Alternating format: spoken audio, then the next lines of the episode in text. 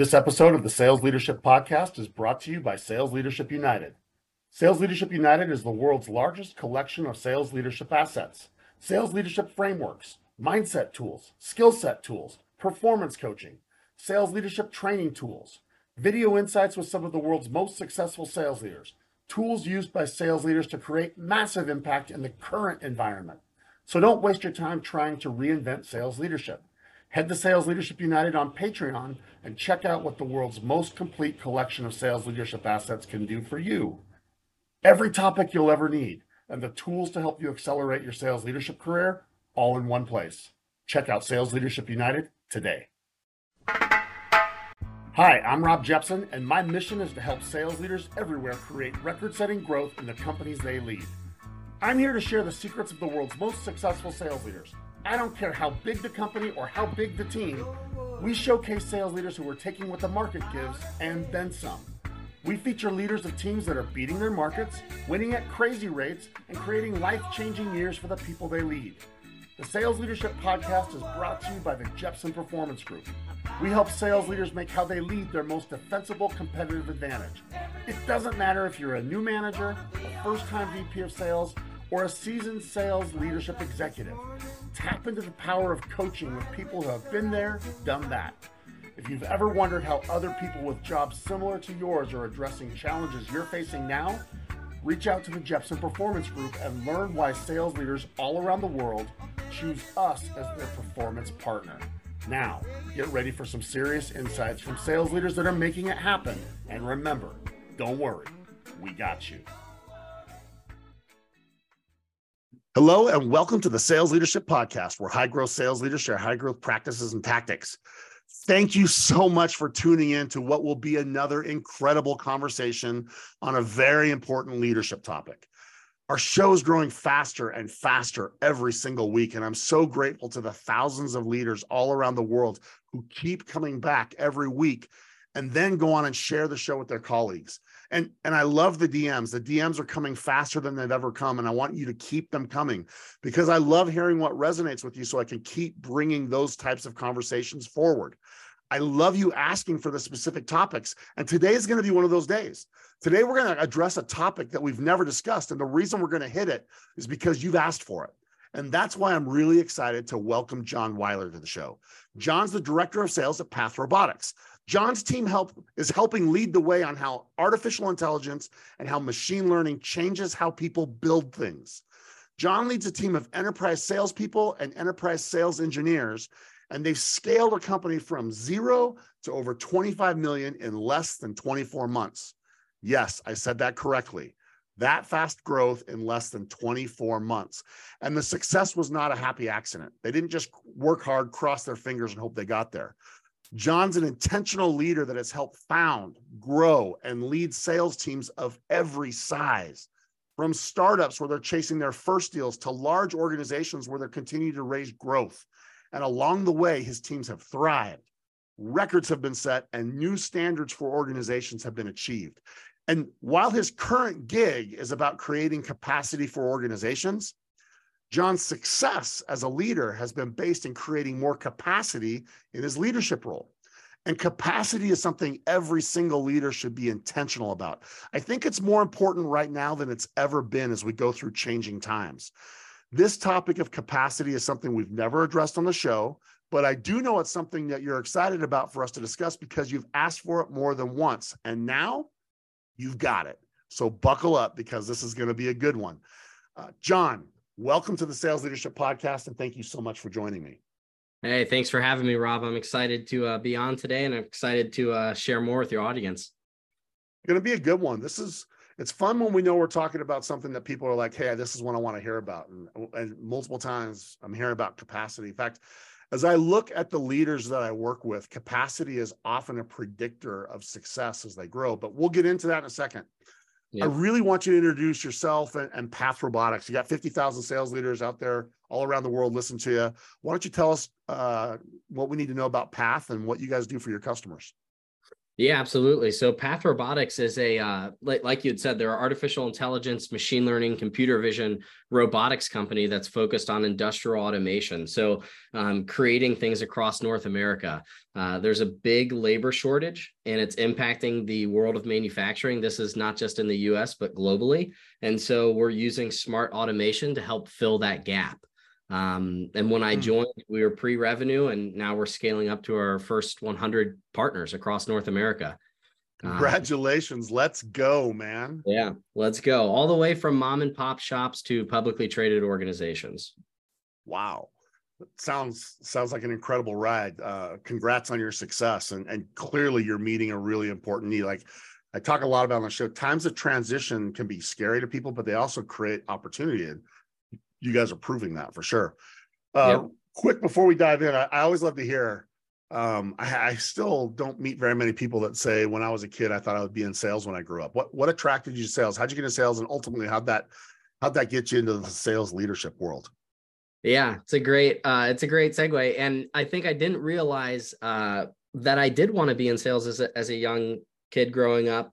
Uh, father was an engineer, mother was a dental hygienist, um, and my brother went into finance. So it's not like anyone wow. in in my direct immediate family had a, an impact on me and like let's go do sales. But my brother and I had a lawn care company. Before that, we had the lemonade stand, and like I was doing entrepreneurship without even realizing it. And sales is at the core of that. So talking to people, serving people, figuring out problem solving, discovery. These were things that I just thought I was doing um, before I knew what the terms even meant.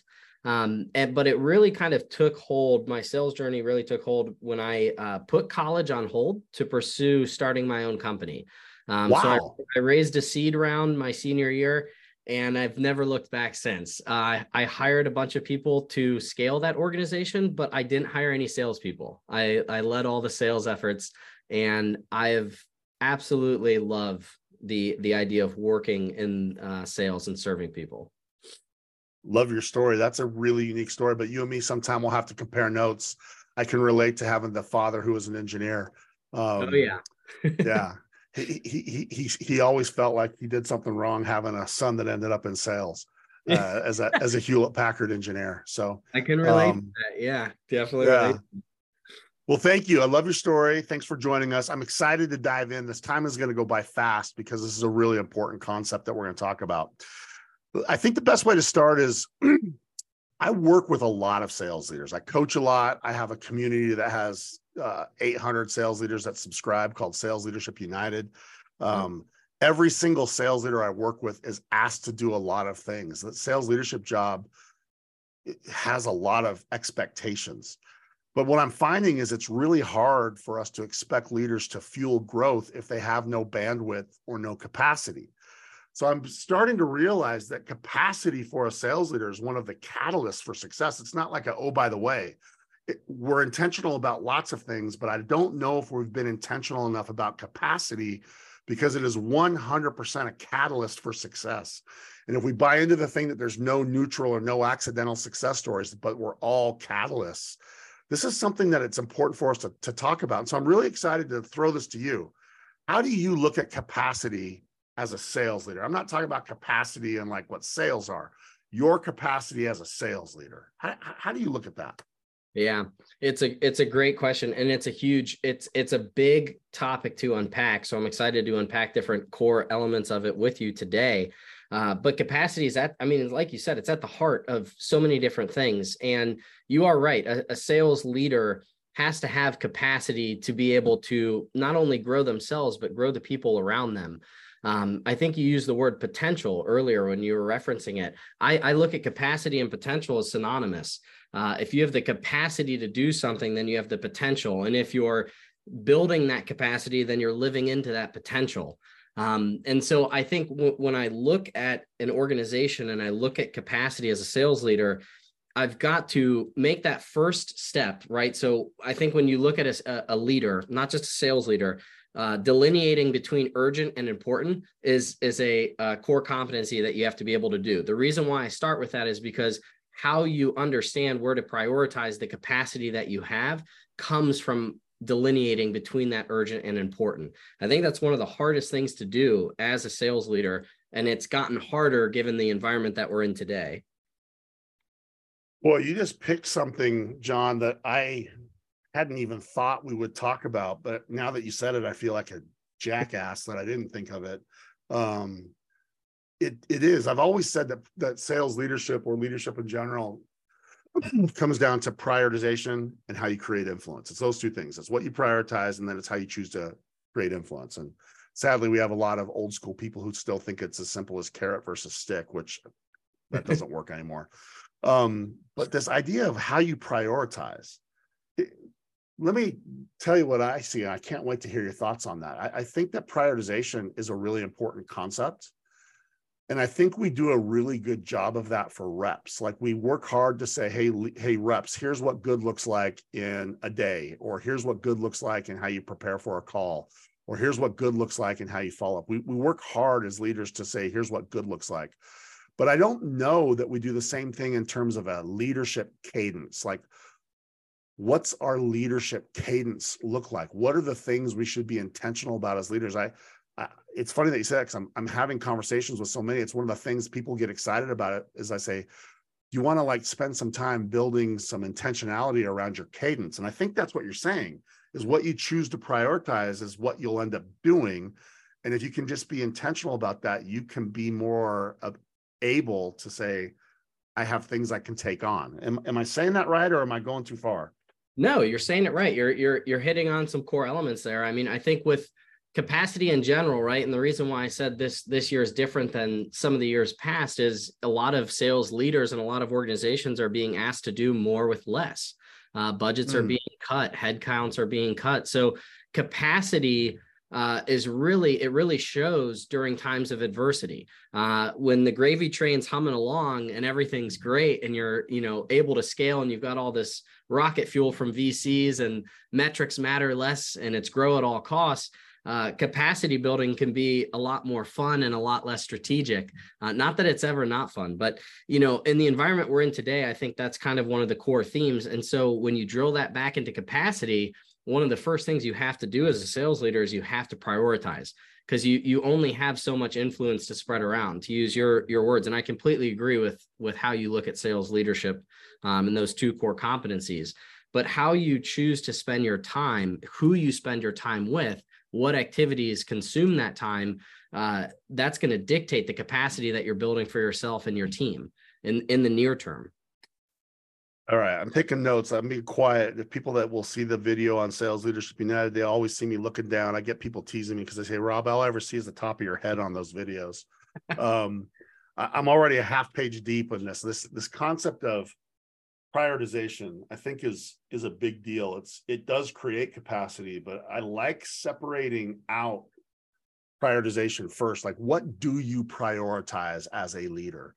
I think that's a really important conversation because that goes to role, obviously. And like we have so many things we're asked to do. One of the things that I have heard very recently, and this has nothing to do with capacity as I thought, but it does, as you said it. I've had a lot of people saying, Rob, I can't do one on ones the way I want to because I just don't have time. I, can't do tailored one on ones. And so I'm falling back to just the numbers again. I'm doing spreadsheet leadership um, rather than like really tailored, you, you know, individualized yep. one-on-ones because I don't have time. And all I could think of when I hear that is like, that means you're prioritizing things more than the development of your people. And um, and so when I hear people say I don't have time for something, I always say, let's start by saying I instead of saying I don't have time for that, say it's not a priority right now. And when people say that, they often don't like how that sounds. Yep. That's one of my ways of evaluating priorities what would you suggest? We got a whole bunch of leaders here. So this concept of prioritization will get a lot of heads nodding. Any tips on how you do that? That was one of my suggestions is yeah. change I don't have time to. It's not a priority. Any tips you have on how to help prioritize and make sure that I love that urgency versus um importance uh, yeah uh, concept. Any, it, any tips? It, yeah, I mean it's so well, I would I would start by saying I think the job as as a sales leader, your your first and foremost job is capacity building for those around you. It's elevating mm. the people around you. So I would just double down on people saying that they don't have time for one-on-ones. Uh, maybe reflect on are you do you have the capacity to be a leader at that point in time in your career and I'll, and I'll get vulnerable here with you know, I was a, a VP at a family run business, two two roles before this one, had the title, was in my 20s, um, was making great money. I truly didn't live into the capacity or the potential of the character. And I and I've talked to the people at this organization, they're friends of mine. Um, I was not being the leader that I actually needed to be because I was choosing to prioritize my own development over the development of those around me. And when you said that one-on-one piece, it really stuck out to me because I've lived through that. Um, now, being on the other side of that in the role that I'm in with Path, and the reason why we've been so successful is because you've you've let go of that. The, the only way I'm successful at, at leading people is if they're growing. And the one thing that I've found is that if you focus on everyone else around you, you end up growing yourself more than if you were to just focus inward. Every time I have a one on one, I typically come out of those incited by the person on the ground floor that's in the trenches bringing bringing things to me about what they're experiencing. Yes i can coach them because i have some experience and i've been through a lot of different scenarios but they're bringing new things to me and they're they're building my own capacity as a sales leader. So the more you fill up that person's cup i think the more your cup gets filled. Um, but tips for you know prioritizing time things that i typically think through rob is what are the goals of the company both near term and uh, long term long term. Um, the okrs at any organization whether you're public or vc backed are going to change based on the environment and the goals and a few other factors. Are, are you are you aligning your time and your priorities with uh, activities that support those okrs that's one of the very first checks that that i'll look at um, and then secondly, I'll look at at an individual level, how are each of my people learning? Where are they on like, you know, when I hire someone, I'm looking at their potential or their capacity to live into that role, but the the the next role as well. And that's Love where you, that's where you get that coaching from. And that's where you get to understand what do I need to prioritize with each individual person on my team? Because if you send someone out a generic message over Slack and it's a coaching message, one of the things that I've realized is you've got eight different, say, eight account executives. They're all going to interpret that coaching a little bit differently, and they're going to walk away with it a little bit differently. And you really don't truly understand until you get intimate with them how far along and where they are in understanding that coaching. So, generalized coaching sometimes doesn't have the impact that specific individualized coaching does. So, this is really really great what you just said. I i, I made a note here that I, I put a pin in but i want to i want to hit it now while you're talking about it because i think it's exactly what you were speaking to. This i love how you got to the point where you got to have this intentional prioritization with each person. It's not just what do i prioritize for my team?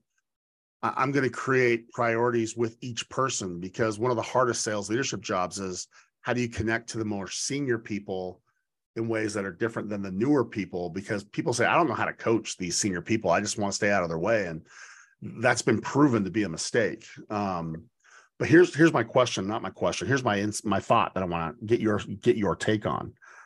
You're talking about intentional prioritization rather than accidental prioritization.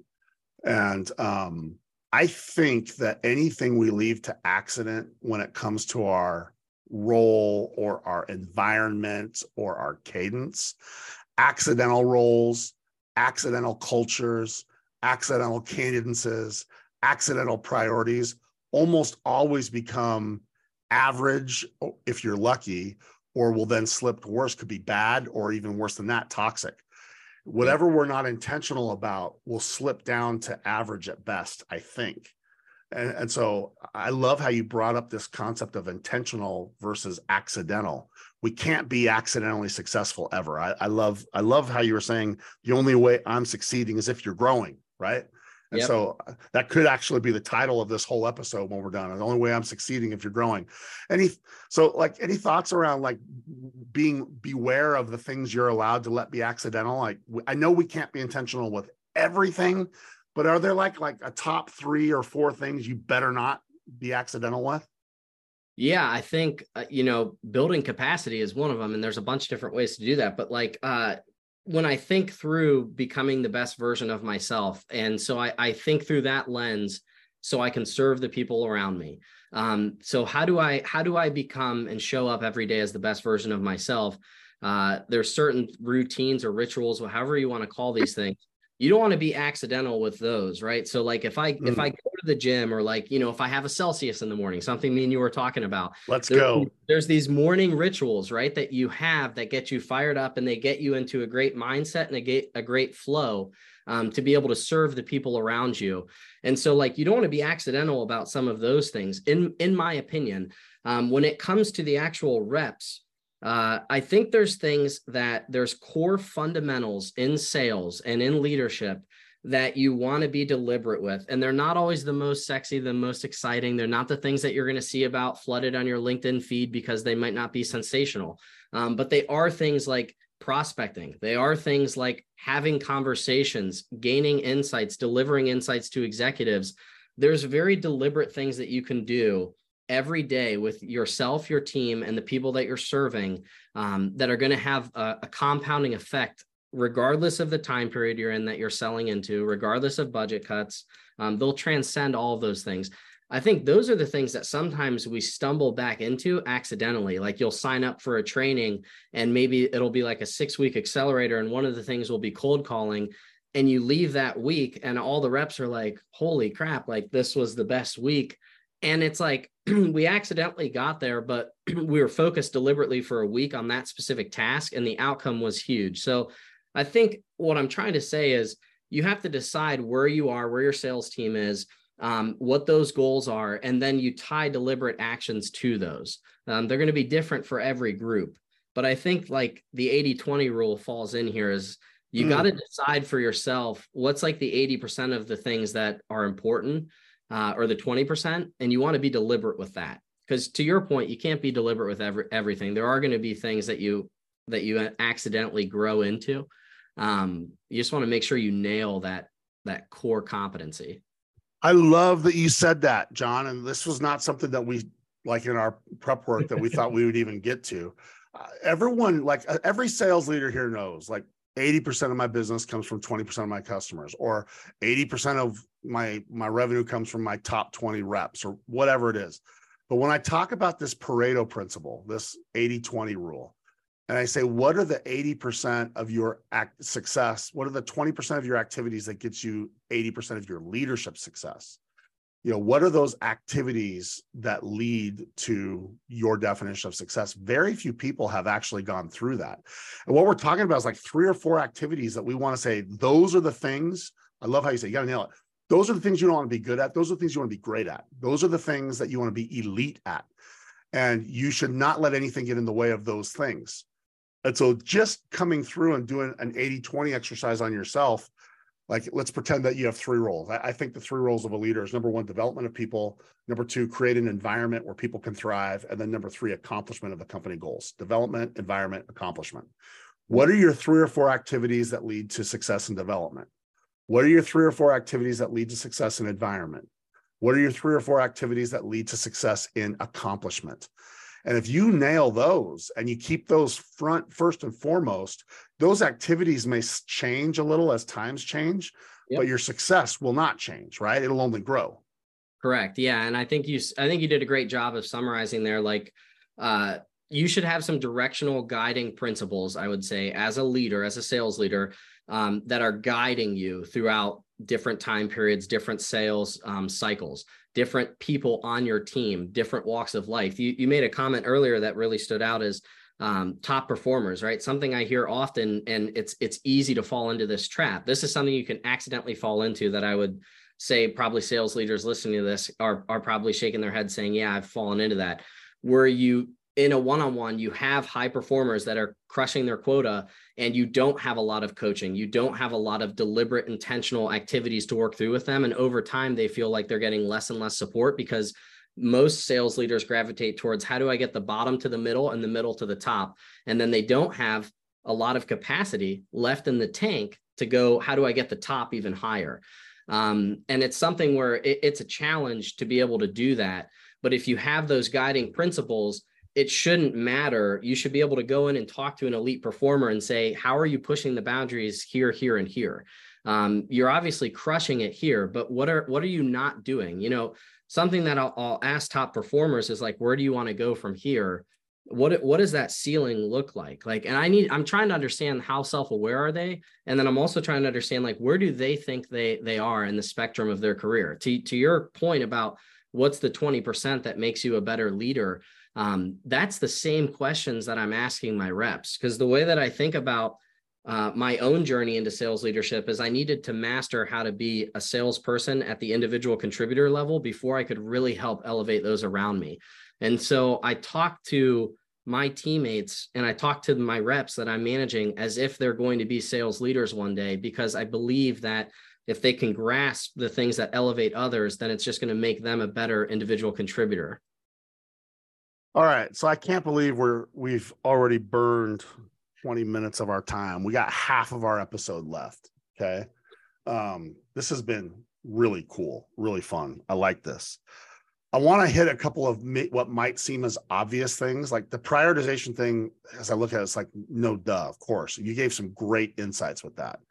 Prioritization should always come from role. We should always be intentional with that. I love that. We could end up doing a, a comeback show six months from now just on that. Okay.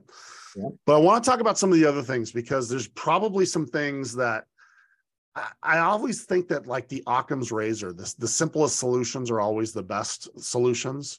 Um, sometimes if we can just do some of the obvious things better, we can create capacity or, or success. I think maybe I'm wrong. Let me start throwing out a couple of obvious things, and maybe you've got an obvious one that you want to you want to go to. But I'm thinking about a combination. Sometimes to, to create capacity, capacity means I'm going to be able to say yes to some things.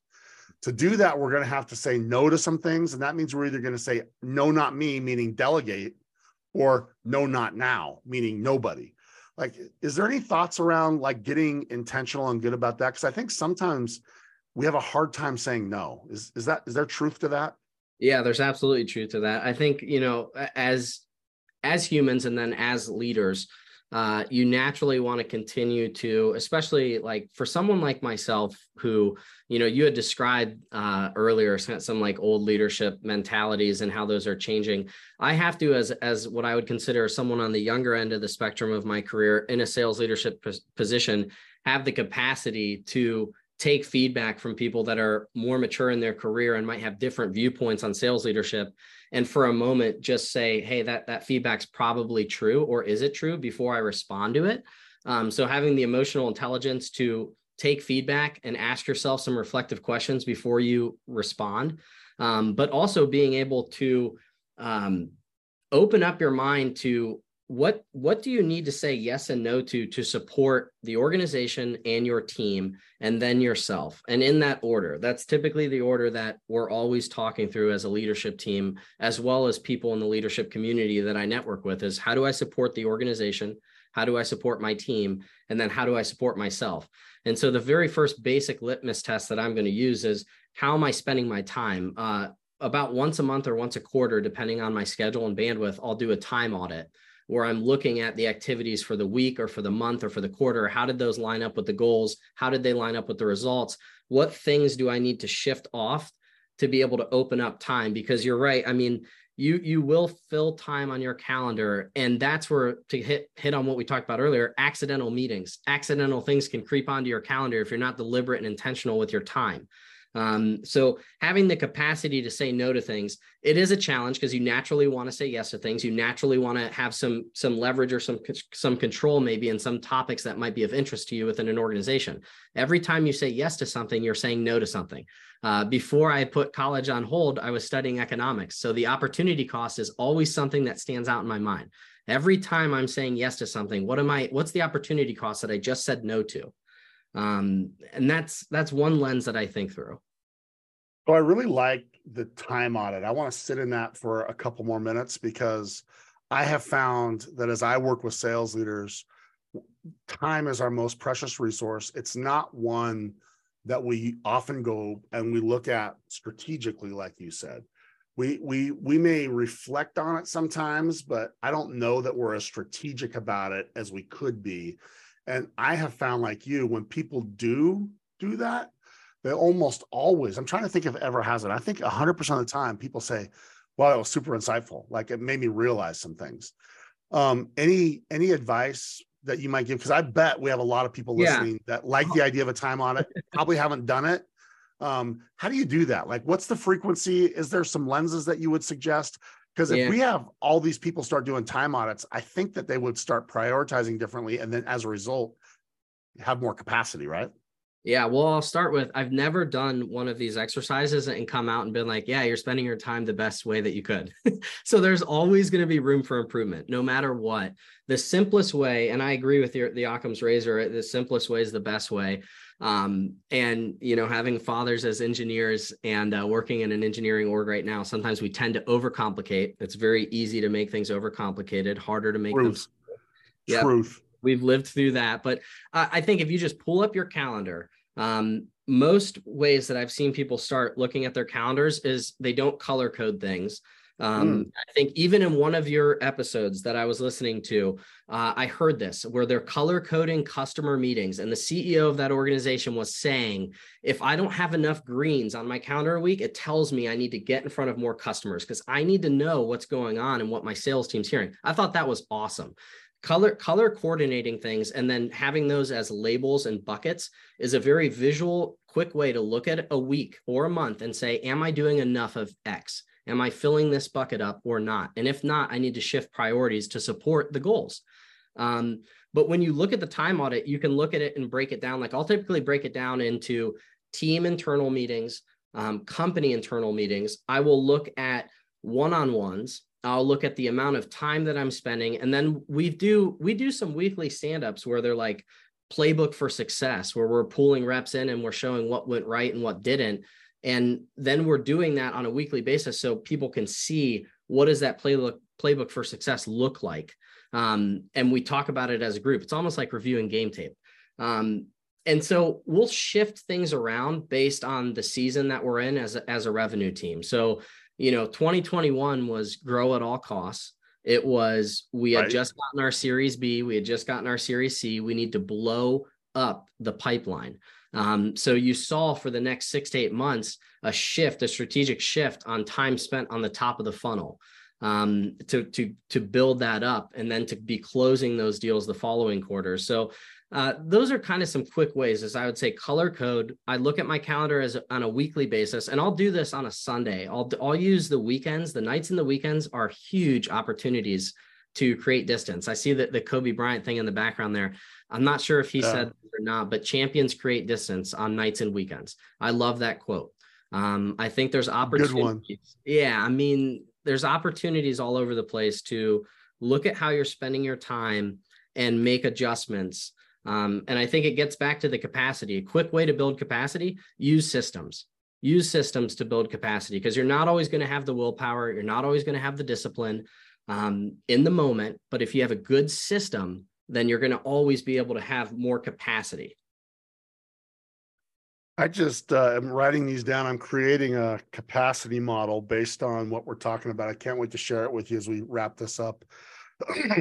yeah you, you you you're organizing this in a really nice way that i'm really excited about so thank you for some thoughts on what you say no to any thoughts around the delegation side like can delegation be a way of helping develop people Absolutely. is delegation something that people can be intentional about any thoughts around that because that's different than saying no can mean no not now or no, it could also mean no not me it can mean uh, i'm going to give someone yep. i'm going to tap someone any thoughts because i think leaders when they get good at using delegation sometimes it, they're afraid of it. I remember when me, I remember the first time I was a vice president of sales a long time ago. Don't ask me to go back that far in time. Okay. My very first VP of sales job, it was an up and coming company. I said yes to everything. Anytime something came up, not only did I say yes when they asked me, I wanted to volunteer for everything because I wanted that CEO and I wanted those people to see me as someone looking to contribute. And, and I knew I was a young VP of sales. And what that led to was such a loss, a lack of capacity that I sucked at things I should not have sucked at. Yeah. And uh, so, any thoughts on that delegation? Yeah, yeah, and I'll tie it into one of the things we talked about earlier. So, personalizing one-on-ones, right? So, if you are able to get intimate with your team to the point where you understand where they are in their uh, professional journey, uh, it is an opportunity to delegate. And what I mean by that is you're going to understand at a deep level what turns people on around you. And so, as a sales leader, right, you're going to have marketing activities, you're going to have product activities, engineering activities, sales activities. Some of them you might think, yeah, I'm the person to lead this initiative and I'm the person to do this and spend my time here. Other things are going to turn people on and they're going to be a motivating event when you delegate them to someone on your team because you're going to understand as a sales leader, okay, this person has the potential to crush this. They've been asking me maybe not directly, but indirectly for more opportunities like this. This makes more sense for this person to lean into this activity, grow this relationship within the organization if it's cross department. Um, and it frees up some time for me to be able to work on X, Y, and Z, which when I think about my prioritization, it's more important. Um, so that's the way that I think about delegation is the deeper you get with your team, the better you're going to get at delegating things to those around you. Um, and also you have really to be able to you have to be able to you know i'm a director i have a vp above me and then a cro type c suite um, position people have different agendas with different priorities. They're delegating. And as you move up in the career ladder one of the things i've realized is your capacity you you are asked to do a lot more based on title and role um, but you don't have all of a sudden more time in the day. So you have to as you grow up that career ladder, get better at delegating and better at time management. The reason why I say that is because the people above me will be giving me activities and I sometimes have to push back. You have to know in the moment of is this the best use of my time and, and be able to have that direct conversation with them around why are you delegating this to me in the first place? Um, is this what you want me and the team focused on? So I think there's some different angles on delegation, but if you can core of what i'm saying here is if you get to know your people really well then you'll know when an opportunity comes up to delegate something that it's a growth opportunity. And now you're building capacity for that person and you're expanding on your own time as a sales leader. I also think it sends a message to the people. It, it's a good thing when you're managing up for people to see that you have the ability to delegate. It. Effective delegation will create capacity, but it also creates capacity in those people that you lead. You're helping them become better. So uh, I, I, really like this. Um, I think that's there's a lot of insight there. I I, I want to go to another kind of what might seem obvious one. I, I, I like that we're we're hitting these things. Mm-hmm. The, the next one that I'm thinking about as I as I look at our conversation is this intentional skill development. You touched on it on receiving feedback. Like yeah. one, so one way that we can create capacity is just say no to a few things, say yes to less things, only the right things. Another way is we can just get better at what we do. We can become better, more skilled, more more adept. Um, I, I think that saying I know what things I need to improve at. I know what things like are maybe taking taking me too long. Like I think about one of the things I do that makes me laugh that I just thought of for some reason. My daughter and I sometimes like to watch these food competition shows. And um, I watch how slow some people are in the prep side, like in the dicing and slicing, and and it, like they fall behind. They're good at all these other things, but this part of like the prep stuff, they're too slow in how they chop the onion, for example. Okay, but yep. if you could get better at that, you wouldn't fall behind.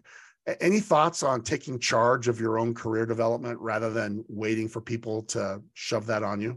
Yeah, absolutely. I would say that regardless of where you are in your career, um, you are in complete control of how you want to build that capacity. Uh, and it might not always feel that way. It might not always seem that way, but I can assure you that over time, I've realized that that there's there's no one that's going to be more motivated and uh, more uh, excited about your potential than yourself. So you, you have to lead that charge. You, you have to be a part of wanting to build that capacity. As a sales leader, it's something that I look for. I want to, when I'm hiring someone, I want to see someone who wants to grow. They have a tremendous drive and ambition to build their own capacity. And so if I already see potential in that person and then I have that winning mindset, now I know that I've got someone that I can push. Um, and it, and it gets into like, you know, I'm looking for the people that want to step up and I believe they can keep up as well. Um, but when I think about building capacity and I think about skill sets, I think about the fundamentals um, because I think they're they're time tested and they're true, and I think uh, they're compounding. So the better you get at just communicating with people the better you get at being able to have conversations with people um, uh, you can call it discovery if you want asking really good questions. Um, in sales i think we'll, we'll label things like cold calling or sequences or data entry in a crm there's different ways that we can group different core activities of a salesperson like an account executive or a sales engineer um, and I think working on those fundamentals is the is the best way to increase that skill set. Now, as a sales leader, I can go in and I can use tools. Like for instance, we'll use Gong. Um, it's a great tool for me from a capacity building standpoint because I can go in, listen to individual reps' calls, and I can understand okay, is this a talk track thing? Like, is this an actual skill set thing? Or is this a soft skill that they're not able to read the room? They're not understanding tone and pace. Um, and then is it like tactical? I can get very tactical with like the words they use, the way that they open the call, end the call, the middle of the call. So doing that at an individual level, you'll be able to understand where are these people on the skill spectrum and what's the best way that I can help support them go from one skill to the next. And this is something that we do in our one-on-ones, Rob, is I have I have the people that are uh, directly reporting to me, they pick a skill. And for a month straight, they are every single week in their one-on-one we're opening up with what did you do to improve this skill? How are you getting better at this skill? Because it's not just like pulling up a dashboard and looking at metrics and okrs as fun as that is and yes that's often how comp is is uh, figured out but the soft skills and the the um, the sales eq those are things that are going to carry you well past a quarterly quota I'm telling you, I've seen a return to the metrics lately. I, I, I found that as times have changed, this is the next kind of maybe, maybe this one's not a no duh. Maybe this one's not quite as obvious. Times have changed. For some people, it reminds me of that movie from the 80s, the original Ghostbusters. There's a scene when they're finding their first ghost where they say, you know, there's this whatever apparition and it's real. What do we do? And then someone says, someone needs to talk to it. So Bill Murray goes out there. He's like, "Where do you come from originally?" She puts her finger up and she goes, "Shh." It's like a customer saying, you know, not interested or not now or whatever. And he goes back and he says what I think is important for every sales leader listening to you right now, uh, John. He says the usual things aren't working. And so most people, when the usual things aren't working, they return to the more button. They push more. Well, then we better do it more. If if it's not working as well, we got to do it more. And I mm. think that this takes me to the last thing I want us to like do as a something to be intentional about. How important is it for us to save capacity for us to figure out what to do when the usual things aren't working? And I'm talking about adaptiveness. How do we look for new things and be innovative? Because I don't think it's as simple as activity management. In fact, I think activity management alone right now it will backfire because it has you doing 2018 or 2019 sales planning in the year 2023 when everything's different. Thoughts on that? Yeah, well, first, completely agree with directionally what you're saying. I'm not a big fan of, you know, measuring metrics and measuring what matters. I think can be sometimes different things. Um, and I think you can use some metrics to maybe see things at scale. Um, again, gets back into some time management, but there there's always context and stories behind the numbers. And you can do like i've seen reps over the the uh, time that i've been in roles like this where you can be doing a lot of the right activities and they not lead to the right results. And then you can have the the classical reps that you're constantly having an activity based conversation when the results are really shining and they're you know they're probably frustrated that you're even bringing up metrics. Um, but yeah you're right. This is not a normal time period. And i don't know if normal is even the word to use. It's just different. It's constantly evolving. Um, you know, I've sold through now the, this pandemic. I've sold through this uh, macroeconomic uncertainty that we're dealing with. And in an enterprise world where uh, you're looking at a six or seven figure subscription, it's it's not something that is just decided on a whim. There's six to eight stakeholders, CFOs, C-suites very involved. They're they're doing a lot of planning around making a decision. And I think to pound like to continue doing the same thing over and over you're to you're to push some of those customers away we we often talk about at the top of the funnel don't chase cats like if someone's giving you a sign of that that they're not interested or now's not the right time don't push harder don't chase harder actually pull back um, and the more that you pull back you'll probably be different because most salespeople are chasing um, yep. so they're they're going to be interested in pulling why are you pulling back um, and and the other thing too is like just being different right now is going to help you stand out and cut through a lot of the noise. Uh, you know, there's there's a lot going on right now in the world of AI and sales, and there's a whole bunch of things you can see on LinkedIn about do this, do that, best practices. Um, and I would be a more contrarian approach in today's day and age is that if everyone's doing something, I would I would want to be going the other direction. Um, we found that to really work out. Uh, and I Dude. think like, yeah, go ahead. No, I love it. What I was saying is, here's what I found of the the best leaders that I've seen. That the elite ones take you through all kinds of times, the good times, the bad times, the transitionary times. Man, I mean, like I said, I'm the senior citizen. I I took a I took a financial services team through the that great recession of 2007 2008 I, I was in the wrong business but we did. We we had we hit every goal. We didn't miss a goal okay? And uh, we had to change some things. So here's what i found. If you want to be an elite leader you have to have some capacity there just for reflection and just for like thinking through saying are the usual things working? And how do i be an early figure outer I don't want to just do what someone else figured out. say, oh, we'll try that.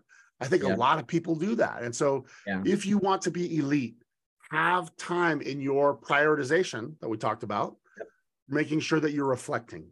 Yep. You've got to be reflecting on what do I need to change? What do I need to do different? How can I make change and adaptation and modification part of my leadership cadence? That's what yeah. I get from you. When I, when when I do that, skill monthly um, skill based like tracking with with the reps. I'm doing it with myself too and i'm and we're having this conversation openly so it's not just them doing these activities. I think we should we should say that that a lot of the activities i'm asking them to do i'm doing myself.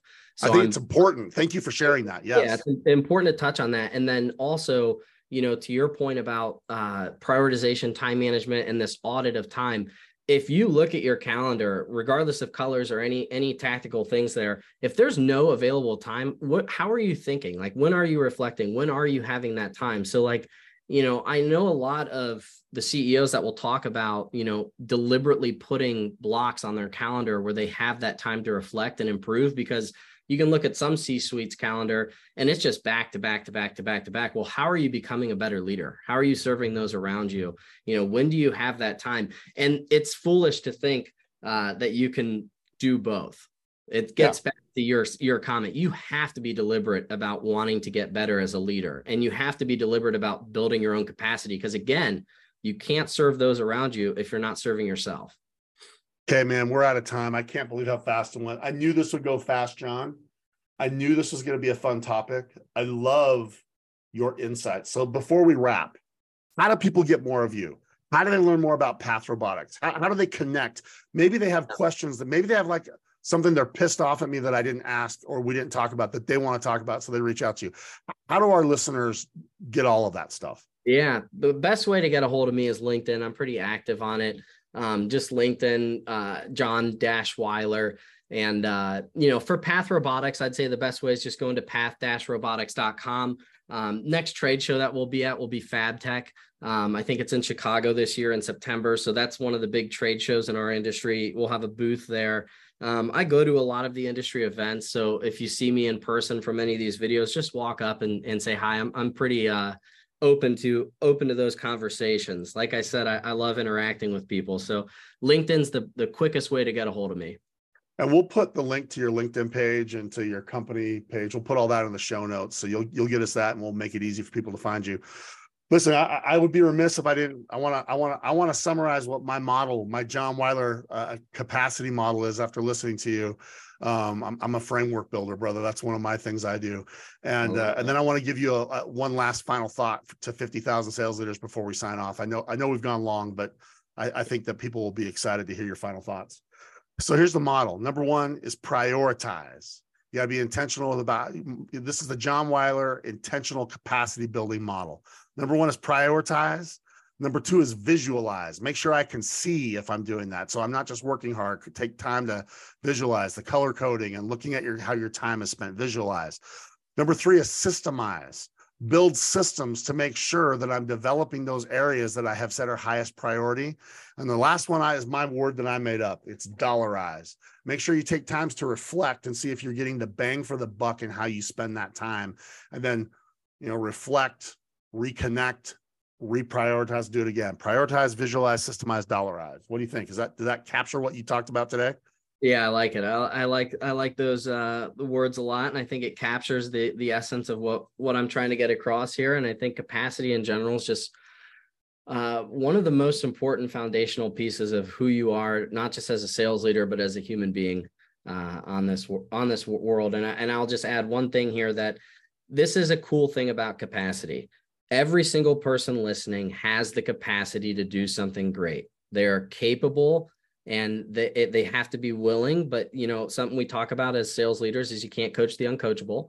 Um, but if you are willing, you're open minded, and you want to lead into that potential, then you are capable. And that's something that I find fascinating about capacity is you can continue to have breakthroughs. I love that. You can continue to have breakthroughs. His name is John Weiler. He is helping.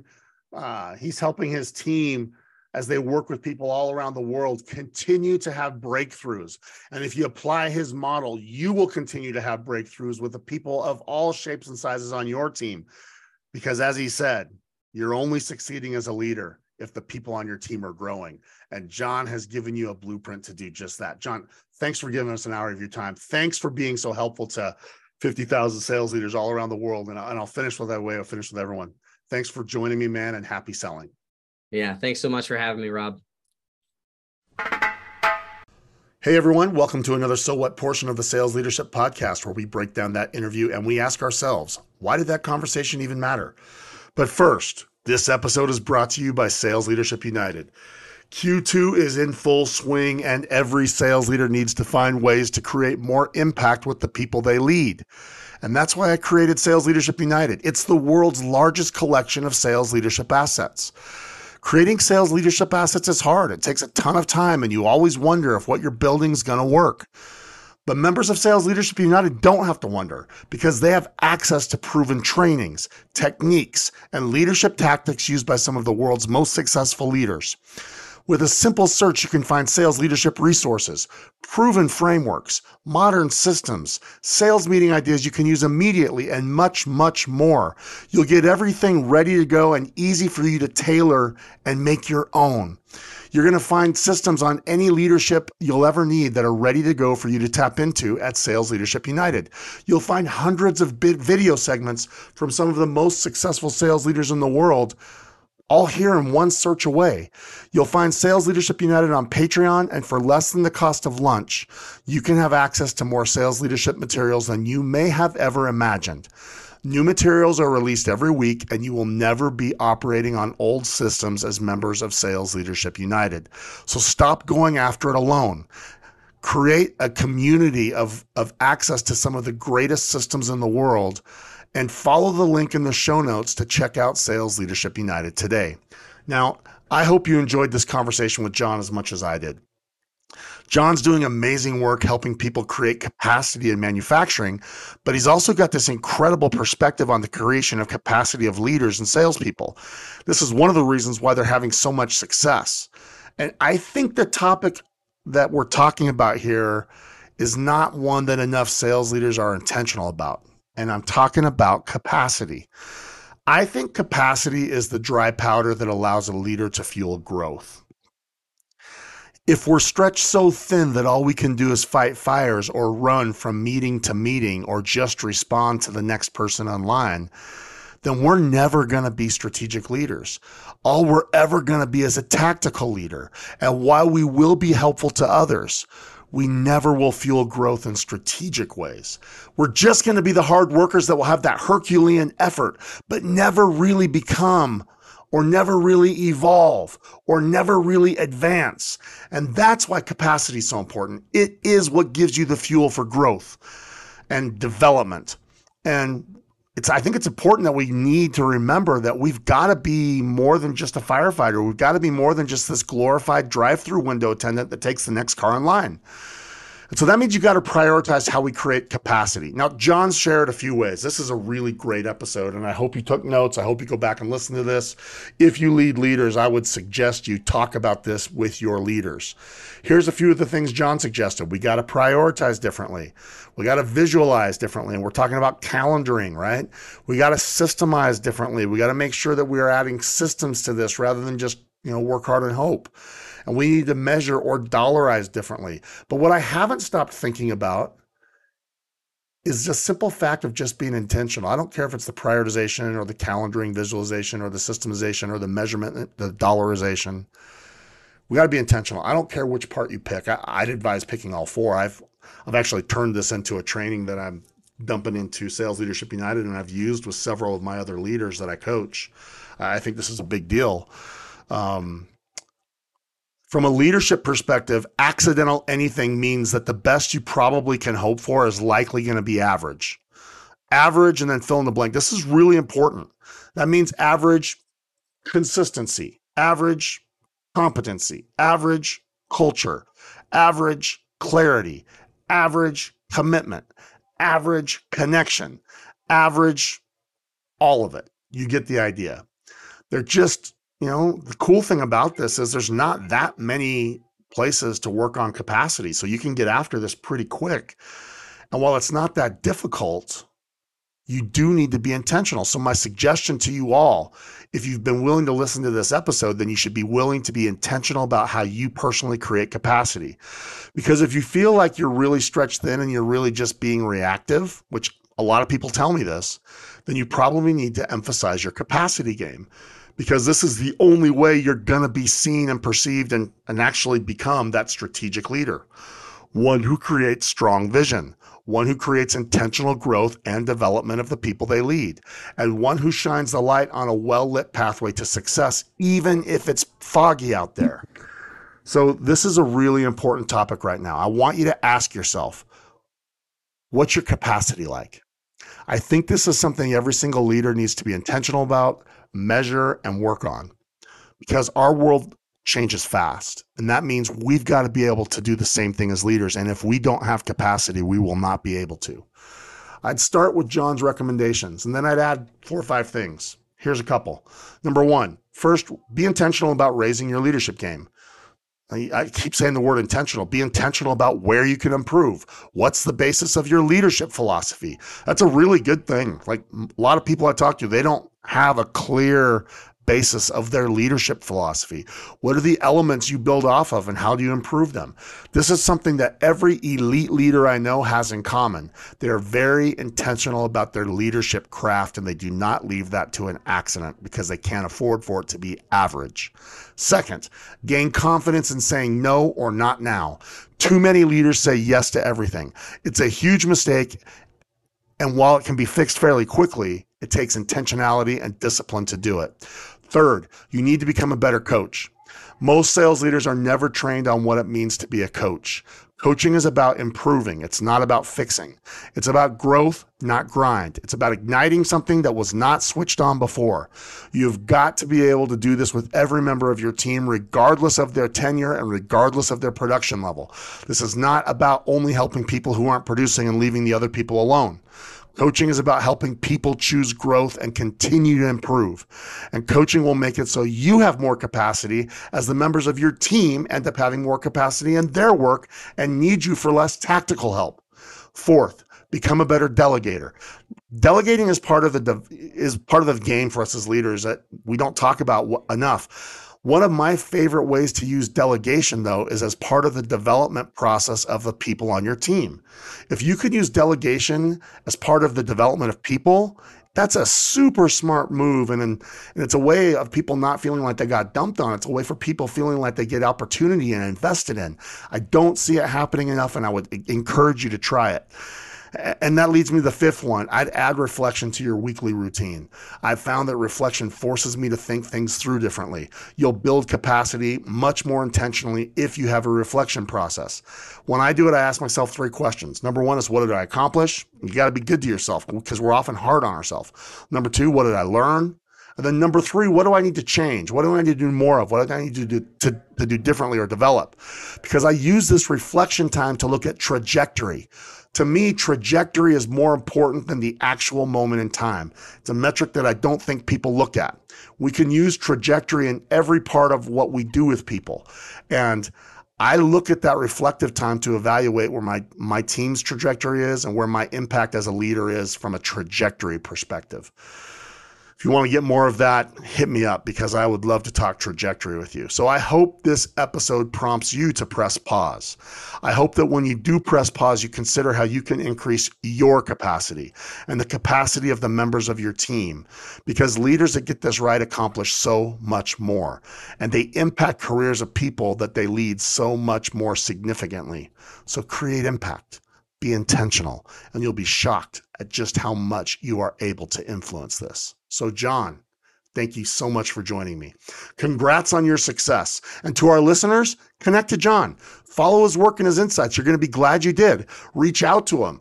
You're going to find him to be an awesome resource and connection. We've put some links in the show notes, and I hope you'll use those to, to make John one of the people that are, are someone that you follow as well. And then be sure to check out Sales Leadership United to get the video segments of my highlights on the conversation with John. I'll have several com- uh, clips there that will be huge leadership resources to you. And you'll find resources of videos with so many other leaders about all these topics that matter so much right now. And finally, I want to thank each of you, our listeners. The greatest compliment you ever give is to share the show with those you work with. So keep, please keep sharing. Introduce your colleagues and people you work with to the Sales Leadership Podcast. Leave us a review on iTunes, and you can support the show by checking out Sales Leadership United. Head to Patreon, check it out. You'll be glad you did. Thank you for supporting the Sales Leadership Podcast. Our job as sales leaders is to create life changing years for the people we lead. If you liked this message, please share it with someone who needs to hear it and then get after it this week because life is short. We've got no guarantee of what comes tomorrow. Maximize what you do today, be elite, live strong, and chase your passions and do your best work so you can do, live your best life. You've got this, and I've got you. Have a terrific week. Thank you so much for joining the Sales Leadership Podcast, the award winning sales leadership podcast for those sales leaders looking to create legendary impact to those they lead. The greatest compliment you can give is to share this show and any of your favorite episodes with your fellow sales leaders, social media followers, or other communities you're part of. The Sales Leadership Podcast is brought to you by the Jeppsen Performance Group. If you want to discuss any of the topics discussed on the show, want to level up your leadership impact, discuss executive coaching services, or even include me at an upcoming event, hit me up at rob at jetpg.com. That's rob at jepg.com. And to those of you working to become a legendary sales leader, I salute you and wish you much success on your journey. Whenever you need someone in your corner, you know where to find me.